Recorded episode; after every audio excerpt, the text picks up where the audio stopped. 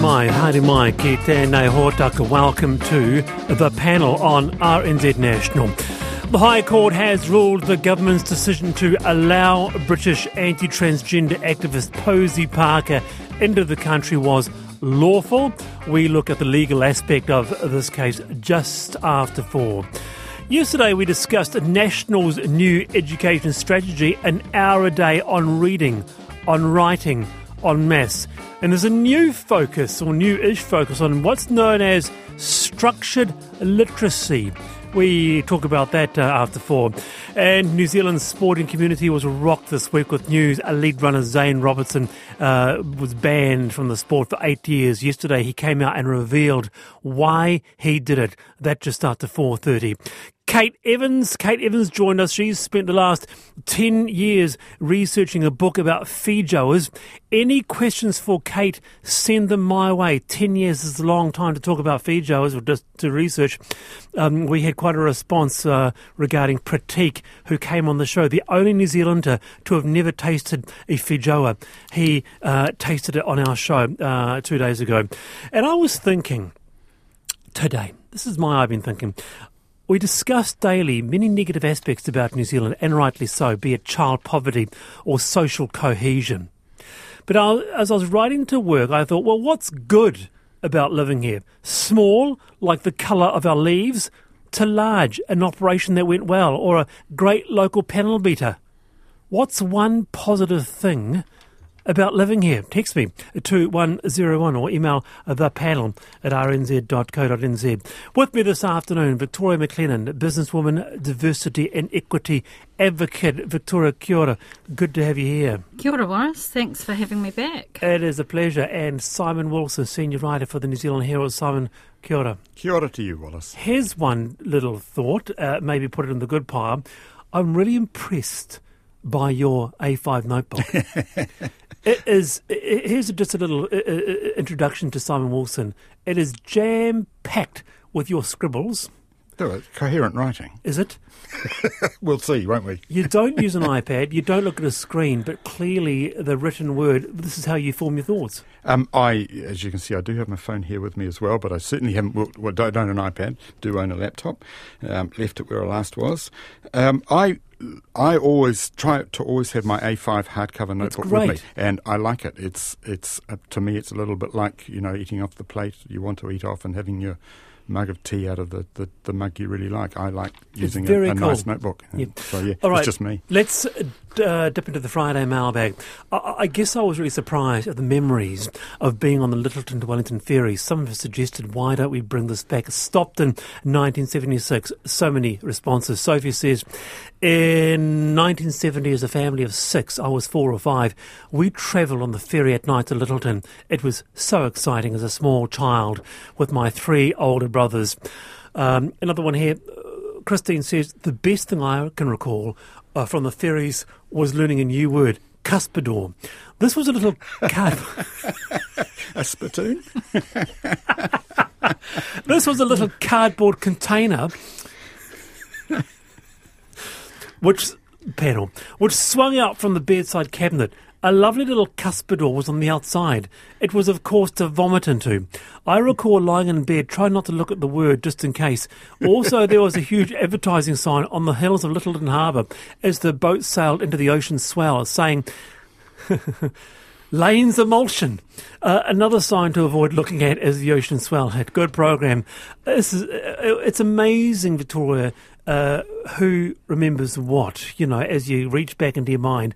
Did you at all go on the Lyttelton to Wellington ferry? I believe I did, but as I was only probably six at the time, I don't really remember um, when it finished. But I do remember fondly being at primary school in the in the um, Picton Ferry going on strike every time we were away for school holidays and getting more days off because we couldn't get back from Wellington to Picton. I remember that quite fondly. What about you, I went on it too. I, I Did was you? 16 when I went on it, and I remember it as one of the great new gosh, am I an adult? Experiences of my life. My family went on a trip uh, from Wellington, where we lived, down to the Routeburn Track to tramp the Routeburn Tramp with another family. We had a fabulous holiday on the Routeburn, and the deal I had made with my parents was I would be able to leave them and the rest of the family holiday after that, get the train back to Christchurch and the boat the overnight boat back to uh, Wellington, which I did. I remember a very lumpy bed, but an extraordinarily wonderful experience. What a great Although the story! itself was even better. Course, yeah, um, uh, yeah. Jeremy says awful. I went to seventy-five. Awful storm all the way there. My brother was thrown out of the top bunk. Arrived in Wellington on anniversary day. Everything shut. Weather filthy, uh, but but uh, bring it back.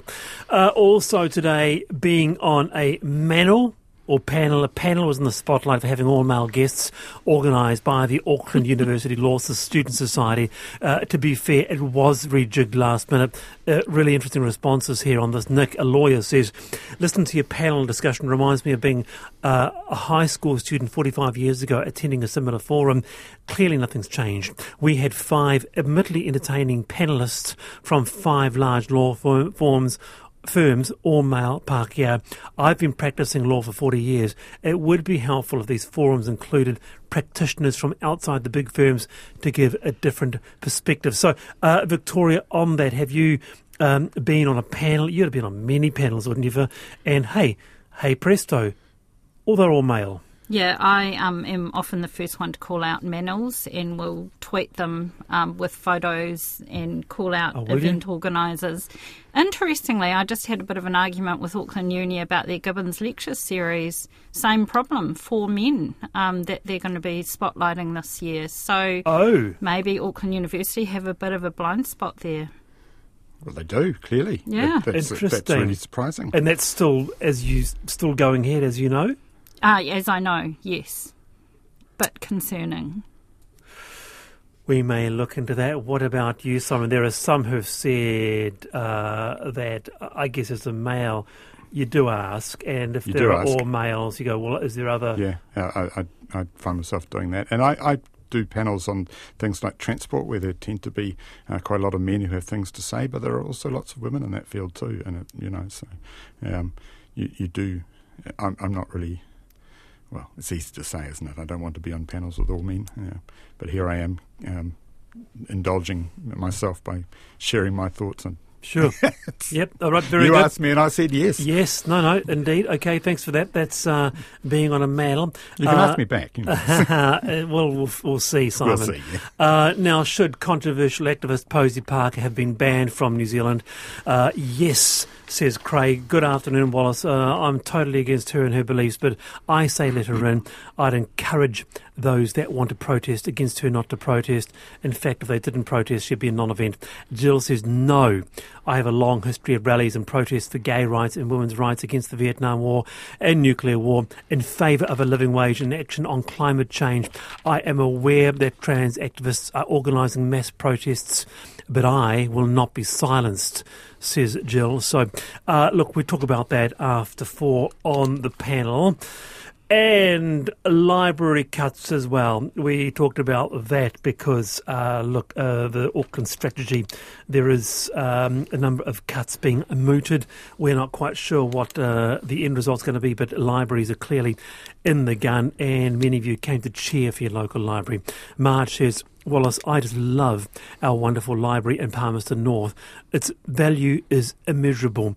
I spent hours there when studying. There are many valuable books which cannot be taken out. The library is welcoming and a safe, warm space in winter. Tony says libraries are a space that uh, is available to all strata of the community and as such do enhance social cohesion. Auckland could sell off one of its golf courses if it wanted to pay debt. Um, I don't know about that. I've just got into full swing on Netflix and I'm starting to, for the first time in my life, love golf. Round the panel on this, the value of a good library. Vic, what do you th- what do you reckon? I think libraries are invaluable, and librarians are so special, like teachers. They hold such a strong role in our communities, supporting young and older people, um, and so much more than just books. You know, I in libraries around the country, people come in with wanting help with their cell phones, wanting help for all sorts of things. So, I think they're invaluable. We need to support them however we can. What about you, Oh, look, I, I agree. And libraries aren't just books. In fact, um, you could possibly argue they're not even primarily books. I'm sure they are primarily books, but there's a vast number of other things that they serve the community with these days. And you go into, I go into the Central Library every time I go, and it's full of people, uh, people studying, people reading, people uh, doing the things they want to do there, and uh, it's fantastic. Um, I also know, I was at a city council meeting in Auckland yesterday, um, there were the council, I think, at one point uh, put in 700 hours of phoning people whose homes had been red stickered because of the recent storms um, to to check up on them. Um, the people who do that work are librarians and other council staff um, Right. because they are seconded onto that kind of work. Council doesn't have an army of disaster response workers sitting around waiting for a disaster. They deploy their own staff. And librarians in COVID and in, in flood relief uh, have been in the forefront of that. Okay, interesting. Very good. Um, Victoria, what's your IBT today? What's been on your mind? Well, I've just been on holiday, which was fab. I went to the Catlins into Fiordland, where I've been when I was young, but great to go as an adult. Um, but one of the issues with going down there is connectivity is terrible. I'm a Spark customer, and we had no coverage in the Catlins whatsoever, and really patchy through the rest of Southland. So it was great to see they were digging a fibre trench on the Milford Road, which sounds like it's been polarising the locals there, and it means that people will be able to do their Instagrams and TikToks live once they've got coverage through through the to to Milford there. But it's got me thinking about how do we get to a place here in New Zealand where everyone in Aotearoa has access to quality and affordable internet connections? It's really confusing about what you should be signing up to. There are so many different hmm. plans, they're really expensive. And for some households who are on benefits or low incomes, choosing to pay for the internet is just something they can't afford. So we've got to resolve this somehow. Equity in connectivity. Very good, Vic. Ora.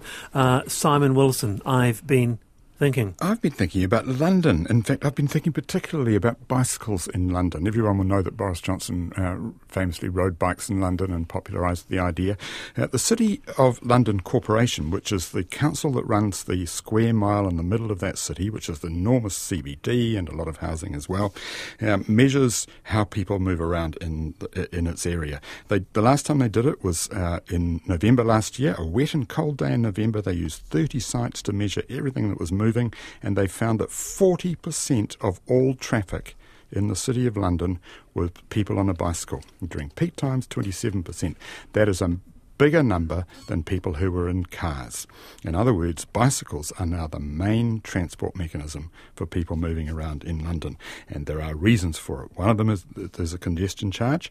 Another one is they have built lots of safe cycleways. A third one is that in COVID, uh, they put in temporary cycleways, and when COVID uh, restrictions were lifted, they left them there and built on them.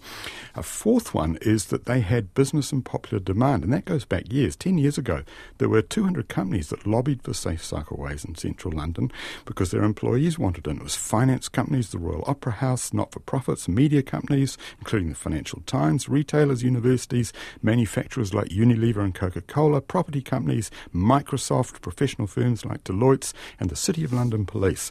So enormous Right. business support. And on top of that, there was wide political support. I mentioned Boris Johnson. Uh, it doesn't have to be a left right issue, but what they did there in that city is they said, we will not be able to move at all if we assume that cars should have priority. So we must interesting. So more people are cycling in London. So it's not a left-right issue there. That's right. But it's very politicised here. It is also true. So would the start be to get a conglomeration of businesses together? Yeah, it's a great idea. Right, Absolutely great idea for businesses to take a lead We on this. could come back to that on the panel next week. For now, though, Simon Wilson uh, and Victoria Maclennan on Friday's panel. It is Power Ballad Friday. Very exciting. Stay with us. And wonderful responses coming to What's a small thing about New Zealand you love? Mr. Whippy, says someone.